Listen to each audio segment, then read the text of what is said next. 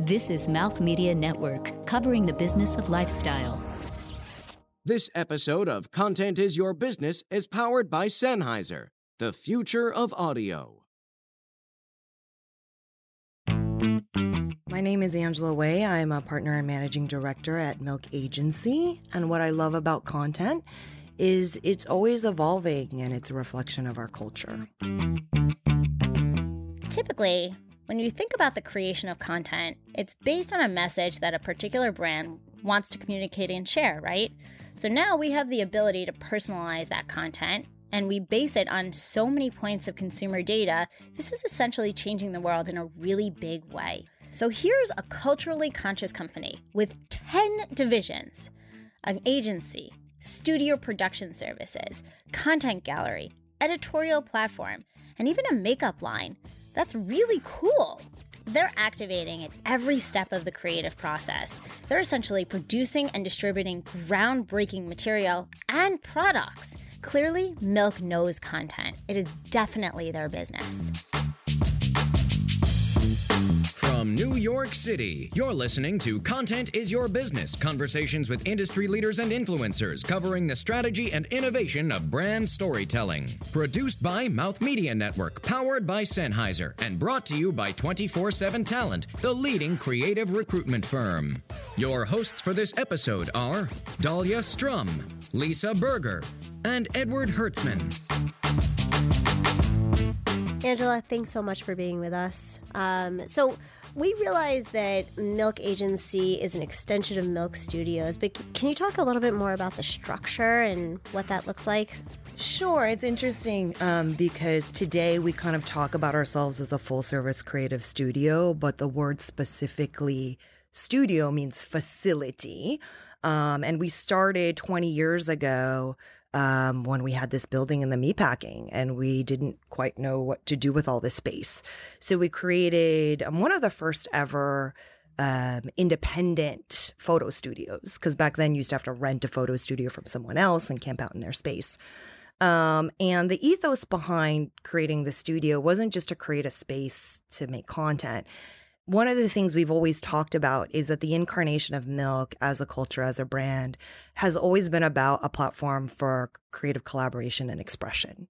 Um, so we've always said whether it's a website, a studio, a hotel, a makeup brand, whatever we do, that it would sort of embody that brand. So coming out of that ethos, we now today have a studio we have a creative agency. We have a set of creative services, um, everything from casting to post production to event production, equipment rental. Um, we have what we call our culture platforms, which is our gallery, where we have a physical space um, where we host gallery shows. And then we have a website called Milk XYZ, um, where we publish and feature uh, emerging talent and interesting cultural stories, um, along with publishing fairly regularly to all of our social platforms. So you have a pretty large Instagram, Twitter, Tumblr. We sort of nurture all of those platforms on behalf of our community. And then our most recent business that we launched is Milk Makeup. So that's uh, pretty clear. It's a makeup company. Um, so it's a pretty complex ecosystem that sort of developed pretty organically um, out of a set of entrepreneurs that came together and sort of looked at what was happening in the landscape. Um, and as content has evolved, I think so has the broad set of Milk's set of services around that. Have you gotten into manufacturing beauty products or are you representing the beauty space? So, um, the Milk Makeup team incubates and does all of their product development in house.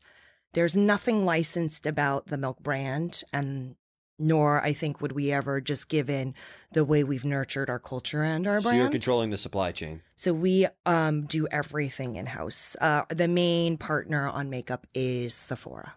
So you have it, it's direct to consumer, and then your retail, you're distributing it through brick and mortar via Sephora. Yes.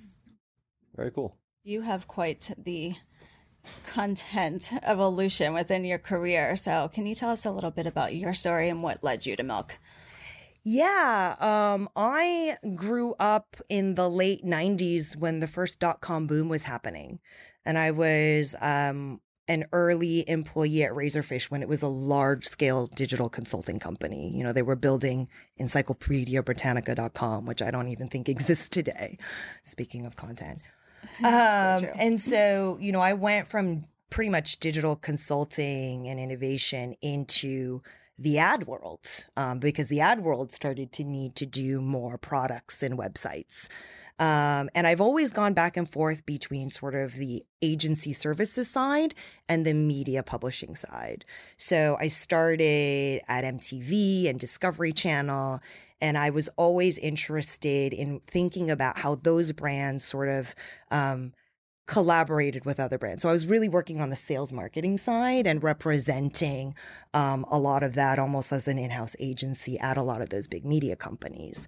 Um, so from doing all that work in digital, actually, I had the opportunity to go work at um, a startup called Heavy, which was back in 06, one of the only big sort of video competitors to YouTube. Um, and then, you know, when the bottom sort of fell out of the dot com industry, um, I actually had the opportunity to then think about going back to the agency side, but then I'd also worked at Time Inc in their branded solutions division.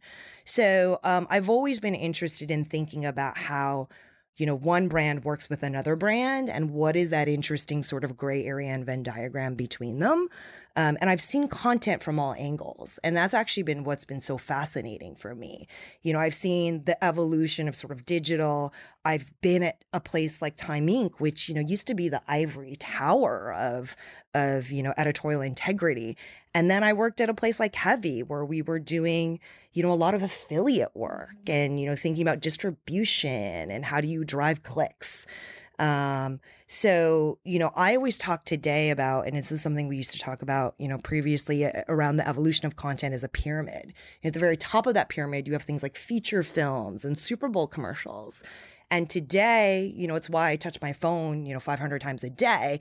There's that sort of like ongoing stream of content, snackable content. And I had not found very many places that really understood how to think about content and create content all the way through the pyramid until I had the opportunity really. Um, and I spent several months talking to Milk to kind of understand um, what they were doing in their set of services. So, and you had mentioned like new school and old school content. So, define that. Yeah. So, you know, I, I think we're still seeing this as a challenge in today's landscape, right? So, it's complex. I talk about content almost as like a molecule and it's like the stream of stuff that goes past you. And and certainly you know when i think about the traditional advertising world it's always been about i know how to hire a director to make a super bowl film or i know how to hire an amazing fashion photographer to license you know five marquee images for my brand campaign. Um, you know i talk a lot about modern marketing which is in today's landscape. That's clearly not enough. I mean, we've all been talking about this for several years now. You know, when I went to Milk, it was like everyone was talking about content. Content is the future, um, and brand is publisher, and how important it was for brands to be publishers. And and I think that's true. I just don't think people have figured that out yet. I agree with you there 100%. It's actually really funny because you touched on this earlier and I just think our listeners should know this how intertwined this industry is because you worked with David Carson so he was one of our previous guests. How funny is Lex that? Lex was your former boss, right? Or no, no, Lex we've collaborated, collaborated. with before. Okay. Yeah. So yeah. So, so you mentioned, you know, the Time Incs of the world, um, who've always had a strong editorial. You know, the church and state, we'll call it, between advertising and editorial, and then you see this this evolution of a lot of these clickbait sites evolving because obviously you have to drive a lot of traffic to generate ad revenue because a lot of stuff is now, you know, ad network. So the CPMS have come way down. Um, a lot of businesses now going affiliate, so you don't even know when you read an article if the editors are recommending it because they really like that product or because they're getting a five percent or ten percent, you know, payment on the back end. Yeah. Do you see this becoming a problem? Do you see the the lines blurring even more and and readers starting to really question the the integrity of content and now with branded content became becoming even more important, you know, how does how do these big media houses keep this integrity and trust? So I think I think there's a couple things. I think transparency is so important. I think today, when I look at the generation of people that are at Milk that are all in their early 20s, they love brands. Um, they're comfortable with brands, actually, as long as it's fully disclosed. So I think that What do you mean by brands? Uh, they go to brand experiences. They don't shy away from brands. I think like my generation was very much like, ugh, with logos. Oh, that's an ad. I had a friend that literally used to tear out every ad page in a magazine. But wouldn't you say that's actually opposite of what's going on? Because today, you'll see uh, in in the apparel world, for example, people are so into the fast fashion. They'll go. It's not about brand. It's all about style. It's all about the fashion. You wear it today, gone tomorrow. Um, Maybe we should redefine the word brand because what I mean there is that I think genera- generationally there used to be an aversion to like if it's a brand, it's a shill. It's not something that's going to benefit me. It's something that I don't need to worry about. People are just selling things to me. I think today what has happened when we look at the evolution of how brands are marketing is that there's a transparency and then there's a value exchange. And I think when you provide both of those things to your audiences, they respond very differently. So there's a whole generation of young kids that are here in New York that are like, oh my God, it's my dream to get invited to a brand media party and get like awesome free drinks and food and Right. be in this scene. And that is actually not something that I feel like previous generations would have welcomed. But How I do you scale think that? I'm Isn't it a culture shift a little bit where brands didn't actually make an effort to engage with the community? Right, because value exchange was not a thing, right? Right. This idea of digital creating dialogue is really kind of what's changed all of this. Like one person, you know, we talk about having like one person having a voice to affect a giant brand. But how do you, you know, this is something I wonder is how do you scale this? Because it's it's it's easy for a brand to to put together uh, uh, influencers, and that doesn't have to mean the top fifty Instagram people, but people that are definitely have influence in a in a in a, in a loft or in a studio and meatpacking, and create a lot of press and impressions around that. But if you're a mainstream brand and you're trying to get middle America involved, you, you clearly can't uh, take that same concept and roll it out in Missouri and Mississippi. I disagree with that actually. I always talk, you know, I talked about content as a pyramid. I talk about audience as a pyramid too. Um, there are thousands of young women in the Midwest that know Milk as a makeup brand because they watch their favorite YouTube beauty vlogger talking about it. So I actually believe that the influencer piece is not just cool New York City kids that follow other cool New York City kids. It's it's it's not a, a bubble. You know, there's a reason why the VidCons of the world exist. And there's just like teenagers that are in awe of these celebrities that none of us in this room have ever even heard of. Right, but how does that apply to some of the older, more um you know, legacy brands? If you're a JC Penney's, if you're a Bounty, if you're a Scott's paper towel, I mean, if you if you're a even, you know, uh Jergens or Dove soap, and now you have these Glossier or Milk, you know, you have these new brands that are coming out, and it's it's the long tail, right? It's it's it's the sum of all these these smaller players that are starting to take market share. Not one is eating into uh, Procter and Gamble's P and L, but it's the it's the aggregate of all of these brands that are starting to make something, I mean, mean something. But how how would you approach, you know, a more mass brand and, and roll out this type of concept? I guess I don't really know what you mean. I'm sorry by I like think rolling I think out what a he type means of concept. is like what Oreo did. So like you take a legacy brand that mm-hmm. wasn't as relevant and you create a conversation around it. Yeah, are you talking about scaling? Are you talking about relevance? Well, are you talking about product? I could see like, I could see how you can take a brand like Supreme, yeah, and which is just got a huge valuation. But when I look at Supreme and all its success, it represents like zero percentage of the overall uh, amount of uh, retail that happens. So if you look at you know, if, if I'm sitting now at, at J.C. Penney's or I'm sitting at Gap or I'm sitting at Old Navy or wh- whatever, and I'm saying, look, I want to try to recreate some of this excitement um, and experiential marketing that is being done by some of these cooler brands, these more these newer brands. How does that work? So if we're talking specifically about experiential, I think there's something very interesting there, which is think about the old economics of media, right? What did a full page ad in the New York Times cost? Hundreds of thousands of dollars, right? Today, I can run a storefront for $10,000 mm-hmm. and I can create an experience in that storefront and I can rent 50 storefronts, probably in other parts of the world for less than $10,000 a month. And I can create an experience.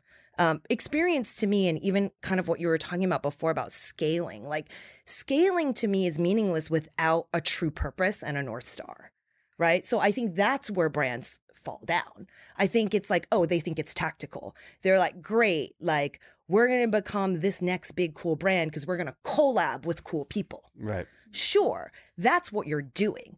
But it has to come down to the foundation of what your brand is about. And when we talk about brand, I don't just mean like the words that describe what you do.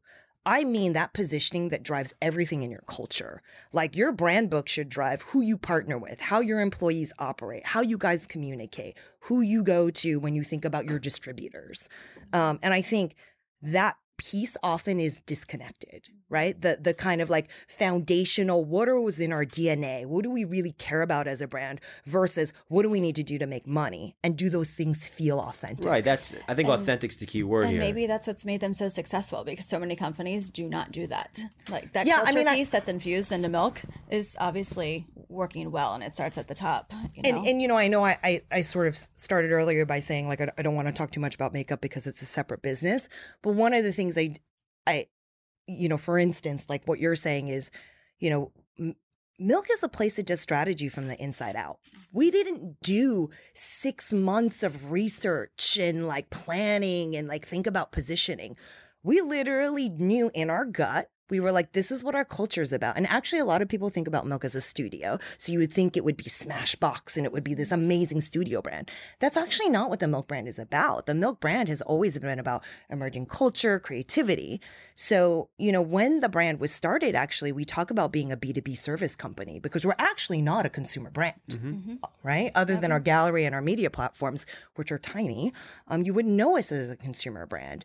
But, you know, we created the brand out of service to our community. Because as a service company, we were like, there's not a makeup for people like us. Like, we want to be able to go in the back of the cab and use some sticks. And like, so if you look at a lot of um, what we do, even on behalf of our clients, for instance, our strategy and planning process is, is very, very quick and agile because we're so connected to culture. Have have some beauty brands shied away now that they feel that you're competition? Um, I think on the agency side, there's some lack of understanding that they're very different businesses because obviously people still shoot at Milk Studios, Right. so it's it's a conflict in some areas, but maybe not others. Um, Okay, well, on that note, um, it's actually our favorite time of the show. So we typically like to uh, break for a snack and get to know our guests a little bit better. And I know you brought some goodies. So typically people bring in uh, interesting snacks that describe them and their personalities. And usually it's something that I personally can't have. And now Eddie's joining the team of not being able to have dairy. So we're kind of excited about. Uh, Lactose, lactose. lactose. yeah, I know. I felt like really put on the spot because I was like, "What? What food object represents who I am as a person?" And then I was like, "You know what? I'm just gonna bring a snack. I'm not gonna think about it that hard." Um, so I brought some seaweed snacks for you guys. Cool. You just made our I, day. I know it's not for everyone. It's a very specific taste, but it's healthy. Yes. It's I love seaweed snacks. You just made my day. You Plus, I think give us a little bit of insight as to why that describes you. Uh, I don't know. I love Asian food. I um think it's it's a thing where I I very much am trying to focus on being healthy, but I love salty things. So personality wise, I'm not sure it's a huge articulation of who I am. I don't think I'm salty. At least I hope not. Um, a little crispy. I can get a little crispy after a couple productions. Yeah. When I'm burnt out, maybe. but yeah, otherwise. I like that.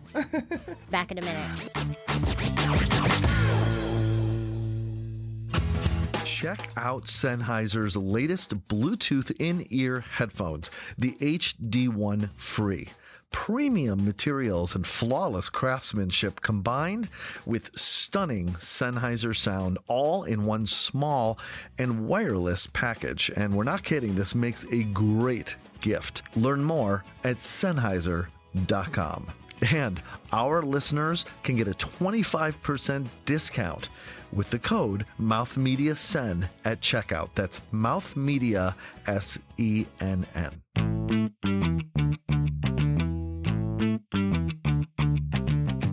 24 7 Talent connects top brands and agencies with exceptional creative, marketing, and digital talent every day. Whether you're looking for the right position or to hire the very best talent, 24 7 boasts more than 500,000 vetted and interviewed freelance and full time candidates. Experience the difference at 247talent.com. That's 24SEVEN talent.com.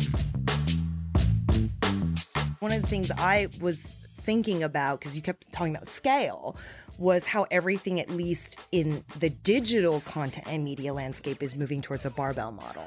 So it's either pure programmatic or it's all custom. Right. The stuff in the middle has gone away, and that's really changed the economics of digital media. I, I see that big time with our business. You know, because because on the ad tech side, you know, there's been so much evolution and consolidation in that fairly fractured industry. And the way that programmatic and self-serve tools have changed that landscape is like it's pure performance marketing. Yeah. So what I've in this show, I've always become, I guess you would say, the devil's advocate. I guess that's the role I play. I have to be the more of the villain, right? Yeah. Because I'm always trying to uh, to extract the business in this. Yes. What's the economics? Like I understand how fucking cool it is to have 320 somethings partying and putting beautiful pictures on Instagram. I don't know what that means if I was Bounty's CMO and said, someone said, "Look at this! Like, I want to work with Milk. What am I going to do? Have you know? Like, you know, saying like you can't apply this to everything. Like, Sure, but that comes down to purpose, right? So, like, I think with the consumer packaged goods, it really depends. Like, what you're going to do with a toothpaste brand is totally different than if you're Spotify, right? Right. So- But so I'm the- still seeing brands like Hallmark right now do pop ups where they're doing Museum of Holiday cards, right? So it kind of has to, I think, come down Oh, yeah, like to. you talked about Tiffany in one thing, or how they didn't even have the word Tiffany in it, or you talk about um, you, you know, What Dove. about like the ADO space right now? That is a that you could literally walk into that space and have no idea it has anything to do with MINI. And, Yeah, and it, but he it's wants We to there. give me the installation. he just sent me a message yesterday. He Oh yeah, we just well, went to go Vice visit it. is sponsoring that whole space. Uh yeah, so so there's some confusion. I, I- Oh, I'm boy. unclear about what that space really is, to be honest with you. But so you know, we do a ton of research and just reporting in brand experiential in general because it's Mm-hmm. so important to us. Milk, in some ways, is its own brand space. Like when we throw Mm-hmm. parties for ourselves, that's a, a big part of it. So I think seeing, you know, one of the things we just visited the Van Cleef and Arpels exhibit. I don't know if you heard about that at Cedar Lake. That was super interesting to me. Yeah. Van Cleef is doing experiential. I mean, that's crazy. How does that? So I would turn that back and say to you guys, like, how does that help them mm-hmm. sell fifty to one hundred and mm-hmm. fifty thousand dollar pieces of jewelry?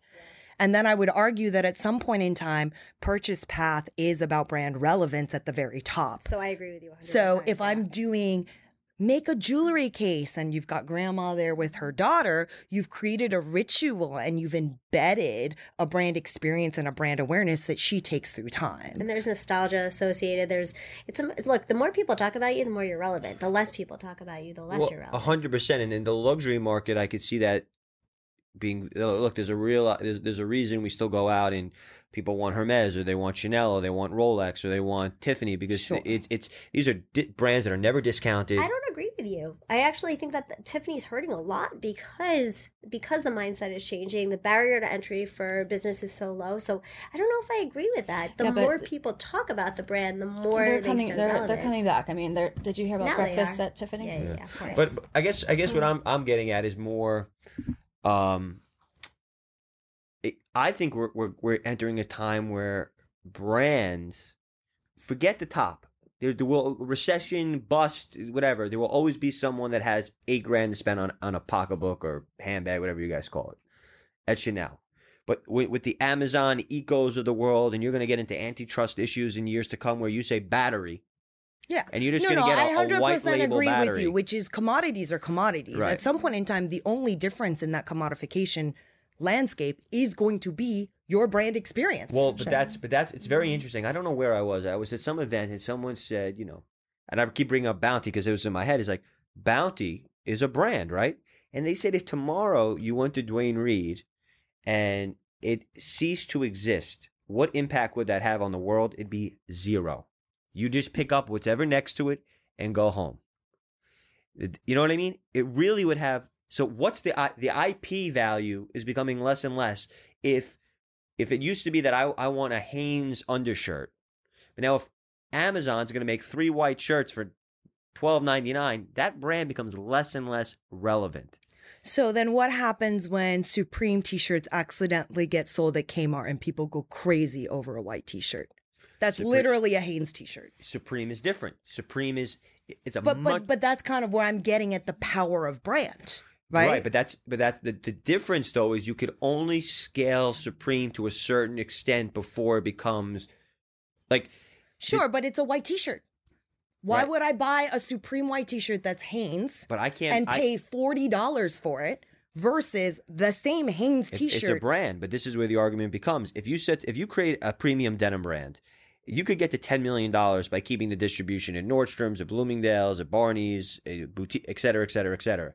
If if all of a sudden you have a, a board that wants you to get to a hundred million, unless you go to Macy's, unless you go to Dillard's, unless you go to Von Maur, there is no distribution. So you're going to start cannibalizing yourself. Sure. If so you are talking about bi- product distribution. This is about content is your business. Then what role does content play in that distribution of that story? Right? Product distribution is totally different. Like with CPG, I remember I had this conversation with an old client who was like, this was obviously many, many years ago because I think things are different today. And he said to me, Angela, tell me how Facebook helps me sell my thing.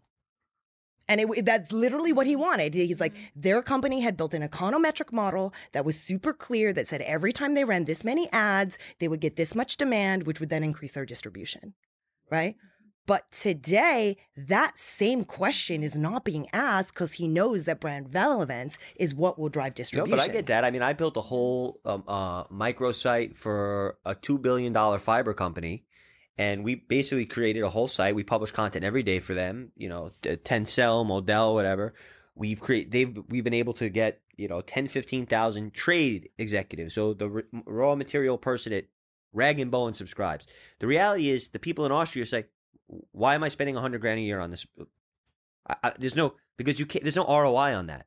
It's not like they're selling more fiber because of that site. The, but there's a community they're creating. They're they're talking to each other. But is that a true statement? Are they not selling more fiber because of that site? Because every time you have the opportunity to talk about who's the thought leader in fiber, could they be referenced as the thought leader in fiber? what they're doing is they're creating an ecosystem where they're where they're making their customers feel good about themselves. They're writing about the mills. They're writing about the brands. They're sending it to each other. it's a think what's in- fraternity. and what I think is interesting about that is when you talk about, you know, traditional you know, content marketing and how content marketing is taken off, and you think about that content planning, it's like there's content you have once you're further down into the funnel, but the rest of that content needs to be distributed. The right? You're, you're buying audiences and distributing those the, stories. the, the 30 to 50 the 30 to 45 year olds in that organization understand the immense value in that. It's the 50 to 60 year olds that are like to your point well if i spend a dollar on facebook what is that how much more tons of of of, of yarn am i selling? Or you know yeah. you can't No, and, no and, and, and I think and I think that's the challenge right now. When I talked earlier about how much I love content, that evolution is exciting. There is no right or wrong in content. Everything is this ongoing sort of stream and test and learn, right? And even today, I mean, it's interesting because we always talk about content as like the white paper, the TV commercial. Today, content is what I put into search right? Like that's that crazy thing where you're like going through your Instagram stream and you're like, how does Amazon know that these products in this slideshow is for me? Content is also what I input. So the personalization of content is going to change all of that Are really, really this? quickly. that was a really good statement right there I literally just got that on Insta story. Like literally just got that on Insta story. Well, and you know, I think about that because we're entering, I live with a technologist. My husband is a technologist. My home is filled with connected home, every device you can think of. And we've been talking a lot about like this future of voice, right? Voice search, visual search. Have you seen the thing you could do with Pinterest today? It's mind blowing.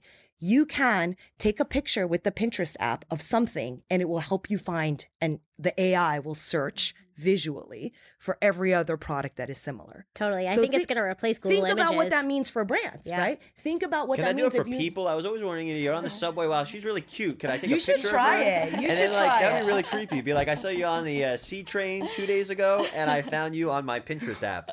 They'd be like, wow. Yeah, you found out she was a model in a campaign somewhere. All of a sudden, I'll, I'll have allegations against me 20 years from now. No, no, it's like the revised version of misconnections, right? Like, like I feel like that totally applies because these things have been happening whether you post on Craigslist like misconnection or however you want to put it out there. But like these are these are things that actually we we've called them Big Brother They, until they now. do have that. I don't. What's what's that app where people, if you cross over, that it's a dating app where you, uh, There's so many. I don't know, but they they have one where if you're in the same GPS, like you know, if you literally cross paths, it mm. pops up. That's so funny, really. Yeah, I know my brother was all into that. Like, oh, I saw someone on the street, like, and he's swiping through a million people to see if he could find her. Don't worry, my brother's not going to watch you. So listen to this, so it's a, we're I'm, I'm safe.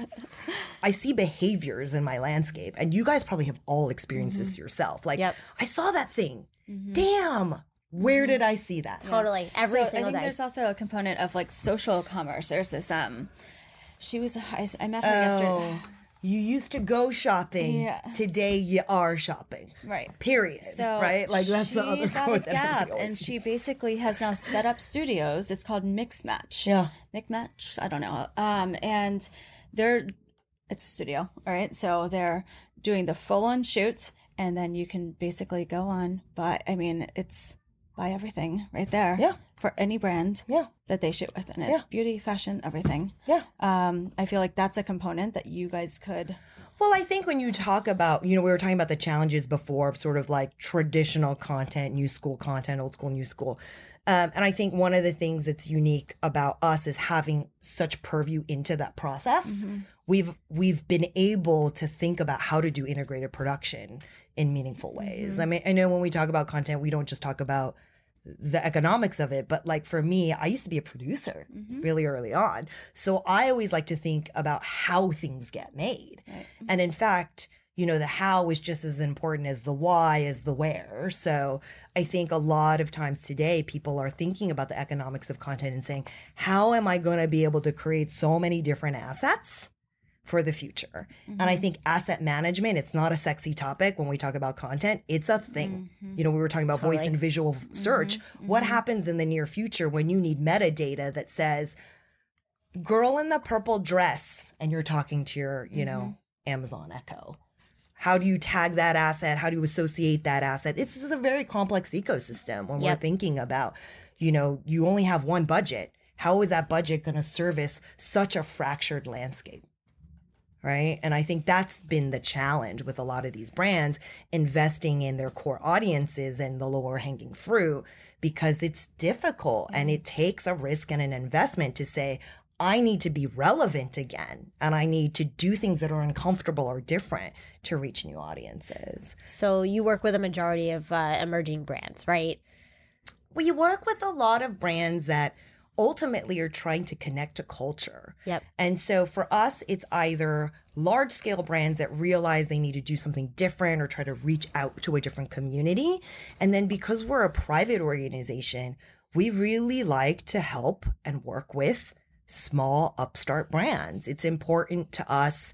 Um, you know, I, we don't have a person standing over saying you need to make X type of margins. So we get to be very choiceful in our decisions about who we want to work with. I feel like that's a common theme with with anything that we've talked about with experiences. There's no budgets tied to it, and that's what I don't really understand. I guess because everything that so many budget companies that I'm limitless, working right? with, you know, there's there's budgets tied to it, but when it comes to But I think it's kind of what you were you're saying, right? which is like, there's how do you no measure budget. experience? So for us, experience and content go together. I think there's still a budget. Someone may say, I have a million dollars for print, a million dollars for digital, a million dollars for experiential, a million dollars for this. The question the question becomes is and I think there's a big push for this type of stuff if you're a provider of mm-hmm. services is because it's impossible mm-hmm. to track.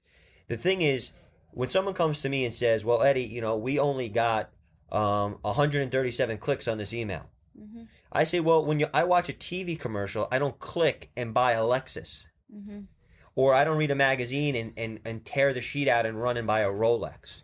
But now because you could track the clicks, what about the 100,000 impressions you got over this past week to your ad? Does that not count? But isn't there like a level of where they want to live on the marketing funnel? Like, is it a matter of discovery? It's a Well, matter yes, of for, for people, conversation. for people that are into branding, I think it's about exposure. It's about scale. Again, how do I get this across as many channels as possible?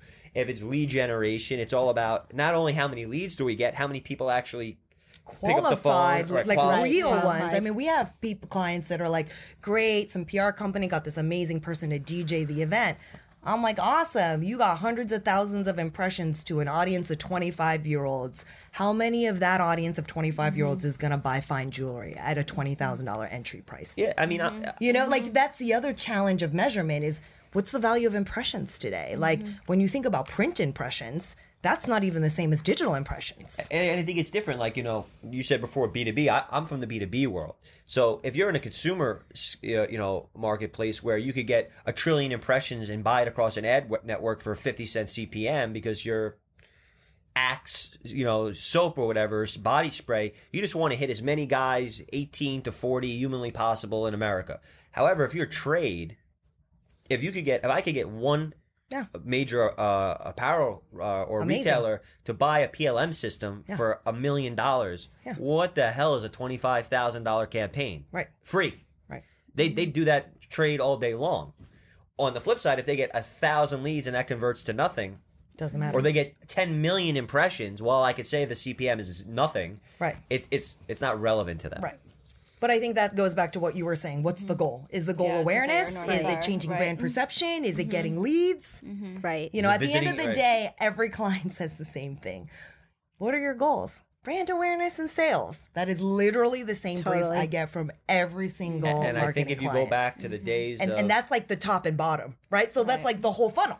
I'm sure I'm sure during I don't the, even know how you respond to that. I'm sorry. I, I'm just like thinking about that because again, it is it's always going to be brand awareness and sales. But No. how do you respond to well, that? Well, this is where you have to be a good salesperson, and you have to know how to how to mm-hmm. schmooze, and you have to mm-hmm. know you have there's a response for each one, and there's also you have to realize that if if you just plaster people with ads on a site, they're probably not going to get the leads. How do you position them as a thought leader? What's the call to action? Is it something they could download? You have to physically capture the information so that. There's a there's a there's a means for them to get a phone call, or at least give them the information so they can make a phone call.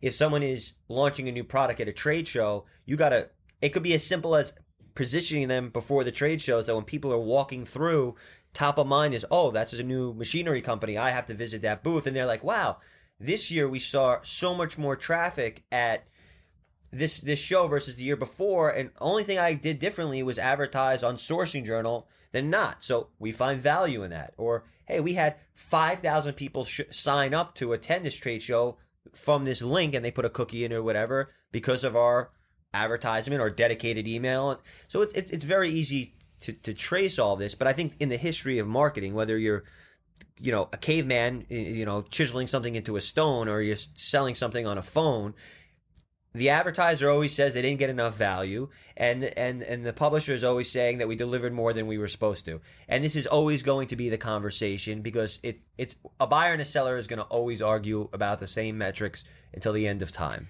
Yeah, and I think, look, because we're milk, our focus tends to be on the consumer side. It tends to be on the youth and emerging culture side. And so a lot of times that measurement of success is a qualitative one. Right. Right? It's like if you, if, you know, any of you came to a milk party, you would You're be like, oh my God, this is an ethnography. experience. Like, we Yeah. need to mine this room for their information. And I think that is really a, a challenge too, right? When you're creative and creatively driven, you know, what is that story? Great. The development of that story doesn't get measured. The distribution and then how does that affect sales is what gets measured. You're also getting rid of the waste because I feel like the argument always is if you bought a traditional magazine ad and you said, uh, you know, I only want to target people 18 to 24 and and that's only 20% of the distribution, the other 80% is 24 to 50, you would say, well, I don't want to spend $100,000 for that page because I only need 20% of that audience. So really I only want to spend 20,000. Yeah. In your case, you could say, look, our event only has this, like you said, this millennial or this age. You're getting rid of all the fat and you're just super, super hyper focused. Yeah. And it's interesting because obviously, as a creative agency, we don't deal in traditional sort of media buying, but obviously, we do a lot of influencer work. Right. We do paid social promotion. So we understand that landscape. Um, and what I think is is really interesting about that is when you tie that to experiences to your mm-hmm. point about how does that scale? Like that's literally what people are doing right? They're like scrolling through their feed and clicking on that geotag and they're looking at what that experience was like. That and they're they're searching for that. Yeah. like they're th- it's mm-hmm. not being pushed to them. They're not like they're engaged. They're looking at what their friends are doing or what their favorite influencer is doing what are they at what are the brands they care about oh that's their discovery process They're feeling today. severe FOMO, and that You know? into a spiral. So that's kind of your point about like how do you reach the person in the Midwest? I mean, we're not talking about bounty paper towels, but we are talking about the fact that these audiences and how they're influenced in their purchase decisions Mm-hmm. and what brands they think are cool is driven out of this new form of content. It's not going to be the you know, I asked my team, some of those people on my team are in their like early 30s. When was the last time you watched a TV commercial? Mm-hmm. when I watch sports, Angela, because sports is the only live captive audience, or an awards show, or those big And tentpoles. sports is just, look. The NFL's not not doing so well right now because again they've they they've over prioritized everything. It used to be Sunday afternoon. Now it's got to be Thursday night. Now they Sunday night's a big deal. Now Monday night. Now how many days out of the week does someone want to watch football? And it's it's it's every single game. 15 times on a Sunday. Sat uh, it's too much and they're trying everyone's trying for this never-ending growth. This is what Wall Street and and, and venture capitals have done to every single space is that this concept of never-ending growth. Open up more stores, open up mm-hmm. more distribute. Just keep growing to the point of saturation and and, and death. Yeah. Mm-hmm. And, and and specifically in media, I think that's been what we were talking about before in what terms of in terms of what's challenging the economics of digital content, right? Like you're talking about fractions of a penny on a dollar versus what the economics were in the more traditional media values. And I think, look, it's it's funny because I'm sure all of us in this room mm-hmm. today have an understanding of how like digital media and traffic and arbitrage. Mm-hmm. I mean, you know, nobody doubles their their traffic in Q4, but somehow they're able to deliver the same number of impressions, you know, when Q4 budgets double. Like there's definitely a lot but- of but that's more I think on the consumer side because you know I, I've I've worked with and and have uh, uh, I would say lost quite a bit of money trying to figure out how to to your point um, almost buy traffic to fill my demand. I have more demand than I can supply because I'm trade. So if if there's a trade show happening, that's when everyone wants to advertise. But I can't create more space. I have a limited amount of impressions at that period of time.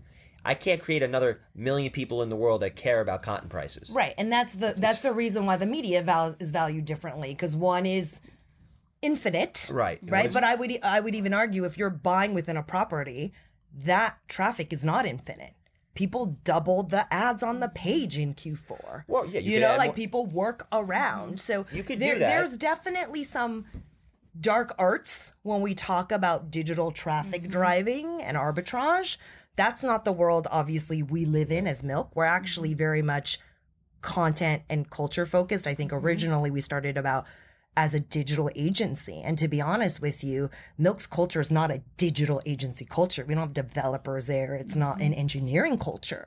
It's actually this sort of like post digital culture. Right. None of those kids there think like print, TV, media. They're just like this is this is what I do. I'm on I'm on all these different platforms. What, what does it cost? Someone comes and they want to do a, an event or an art exhibit or a collaboration. They want to do something and you know, Thursday It, night. it really depends. And actually, we were talking before about like some of the stuff with Luka and, you know, with uh, Trevor Andrews. So, you know, again, because we're private, it, it depends on the economics of the situation. And it also depends on what it's for and does it make sense for us. Um, so we will often do things because we believe that they need to be supported. And there's absolutely no commercial deal involved.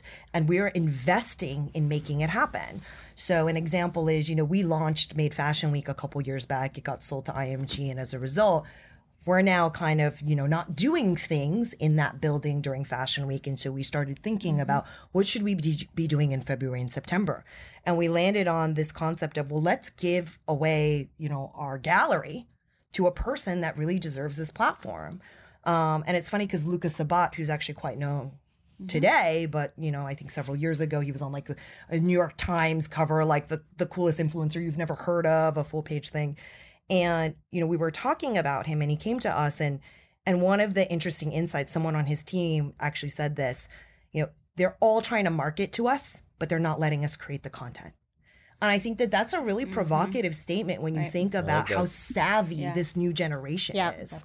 They're like, you're trying to talk to me, then why aren't you letting the people I care about in my community be able to generate that content? And I know, you know, 10 years ago, everyone was talking about user generated content, but this is sort of a, a different approach, you know, when you're really talking about this new rise of emerging creatives.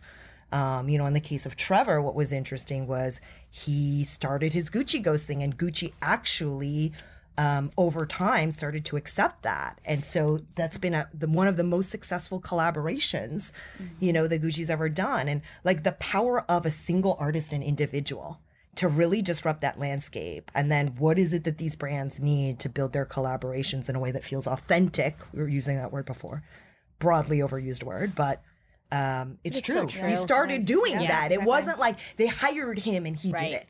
You know, and, and that's really what resonates, I think. You know, we had people in our in our gallery just Instagramming for hours on end in front of all of his work and it was obviously a much a, a very visual and immersive installation. Um, but i think there's something to be said for you know when you talk about content why is it so amazing? It's how we share it's how we communicate it's how we create. And today you know everyone's been talking oh everyone's a content creator.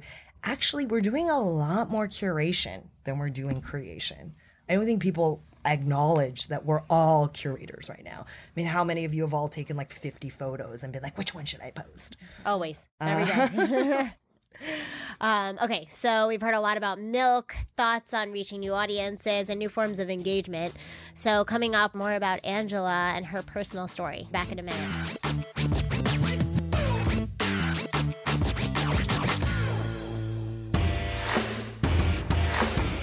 You can follow us on social media at Content Biz Show. That's Content B I Z Show. And episodes are available on our website, contentisyourbusiness.com, and wherever the best podcasts are found. You can also check out all of the other Mouth Media Network shows at mouthmedianetwork.com.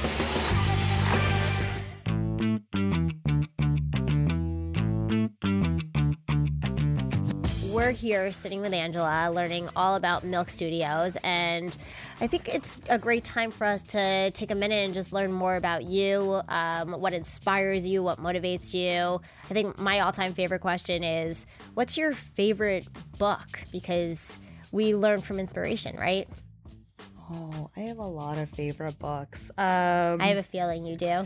I do. I really love A Room of, of One's Own from Virginia Woolf because I read that very early on when I was young. And I felt like, just as a piece of sort of feminist literature, it had a huge impact on me.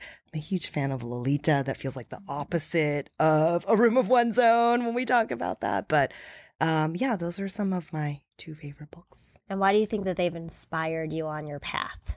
You know, it's really interesting because I think, at least um, when the Virginia Woolf space, um, I always think of the need to kind of really, I'm a very curious person and I'm always out and I'm always immersing myself in a number of things. And I think the value of reflection and sort of being able to create your own space and really give yourself um, that freedom to kind of explore without crazy inputs and always dialogue is important. Um, so yeah, those things are really important to me when I think about my evolution just as a person. Love that. Yeah. So what's what's next for you?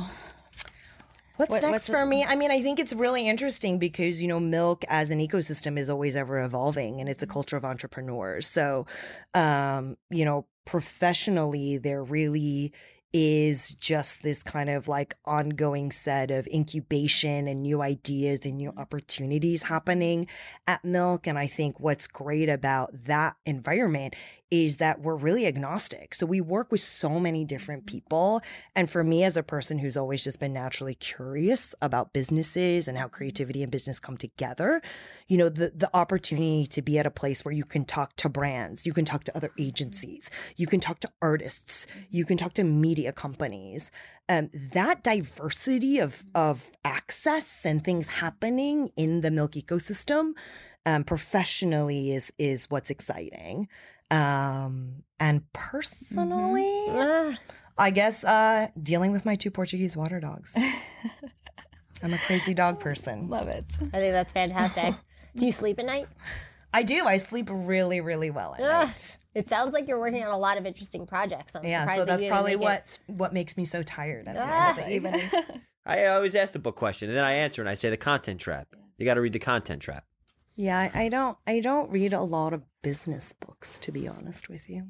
It's, it's one of probably the best books I've ever read on, but it's not just about content. About probably the most, you know, I read a, a lot of business books, but Yeah. I would say it's That's the one you would say I should definitely read. I have bought about ten copies of this book for friends, family, All right, colleagues. I'm adding it to the There you list. go. It We'll uh, we could uh, we could send it to you. It, it's the intersection of, of, of content, culture, and and and everything we're talking about. It, Yeah. it actually would be. It's an amazing story, and it talks about We'll a lot. Yeah, I would love to read it. It talks. It talks about a lot of modern companies, and it also talks about that may actually be where I got that bounty that thing from. Hmm. I could be wrong about that, but we'll get you that book. Awesome. Uh, that was a personal statement, not a question. Thank you. So, what's the one piece of advice you could offer our listeners? So, um, for a lot of young people, when I talk about career advice, at least, a big portion of, of what I'm ensure people are always thinking about is that it's okay to be uncomfortable and challenge comes from discomfort. I think today, particularly when I look at the access to everything, it's like people today can just find it on the internet and be like, I experienced it and I know that I don't want to do that. Which is so funny because I'm thinking about Black Friday. Like, why do we need to go into the store anymore? I can just do everything online. Well, you don't. I mean, all of the articles today are coming out that are giving you all the summaries of what to do with Black Friday. But it's interesting that virtual sort of like you talk about content and expertise. Like today, every te- what is it? Sixty percent of all teenagers believe that they're an expert at something because they've seen it. They've watched the YouTube video. They have all this free time on their hands. Um, and I think there's a fundamental difference between the consuming the content around it and actually doing it. And I think for me, that philosophy of being like, I love movies doesn't mean that I know how to make a movie because I watch a lot of movies. And we're seeing that happen a lot in today's landscape. Like, I love social media, I use it. You cannot be a social media strategist because it's not just about posting the things that you love. Yep. Um, and I have I agree one last 100%. provocative statement to make because I know we're wrapping up. I believe the future of all content is branded. So, I mean, I felt that five years ago, and I feel it even more now, directly or indirectly. Um, you know, I talked to so many different people. And it's funny, I was talking to someone um, at a big brand, Playboy, and they had a magazine and they also have a licensing division. And the magazine is the branded content for the licensing division. Right? Like people don't even think about it that way. They know Playboy as a media brand. Yeah. And actually, their business is a licensing product mm-hmm. commerce business. So, whether directly or indirectly, I mean, I think that's just something that, you know, we can have this debate about is it branded? Is it not? Is it native? Is it whatever? If it's good content, that's what matters to people with transparency. And frankly, mm-hmm. all content is funded from brands. So I think we're going to have to deal with that um, and think about what that means um, And how it as we life. continue to think about content is your business. So- Yeah, definitely. I think that was fantastic. Um, so, what's the best way for people to connect with you? Oh yeah, LinkedIn. um, sure. People can just email me, Angela at milkstudios.com. Pretty straightforward. Um, we've got a website, milkgroup.com, if you want to take a look. I know milk is a very complex place, but then we kind of outline all of our different companies and services there. Um, and yeah, I welcome anyone to kind of get in touch. All of you, I would love to host you all for. I know Lisa's come for a coffee and a tour of milk. Um, welcome you guys to do the same. Would love to host you. That'd be that would be fantastic. And it, just for our listeners, what kind of people would you be interested in connecting with? I'm interested in connecting with um, modern marketers who are looking to connect with new audiences and with culture. Um, you know, who are looking to reach a youth platform, to reach emerging culture, um, and do that in a truly authentic way. So, uh, th- those are the people I'm curious about uh, meeting with. And I also neglected to mention it's right across the street from Google. So a lot of times I'll tell people the next time you come for a Google meeting, just stop by an hour earlier and we'll have a coffee. Thank you so much for being yeah, here with us. of course. us. Thank you so much for having me. Um, and here with my co host, Lisa Berger. Thank you. And Edward Hertzman. Thank you. My name's Dalia Strum. Thanks so much for joining us, and we can't wait to hear your story next time. You've been listening to Content is Your Business. To suggest guests or content for this show, or to become a sponsor, email us at contentshow at mouthmedianetwork.com. Keep up with the show on social media at Content Biz Show. That's Content B I Z Show. Episodes available on iTunes, Stitcher, and Google Play, along with our website, contentisyourbusiness.com. Produced by Mouth Media Network and brought to you by 24 7 Talent. Connect with the best talent at 247talent.com. Copyright 2017, all rights reserved. No portion of the episode may be distributed or published without the express written permission of the producers. Thanks for listening.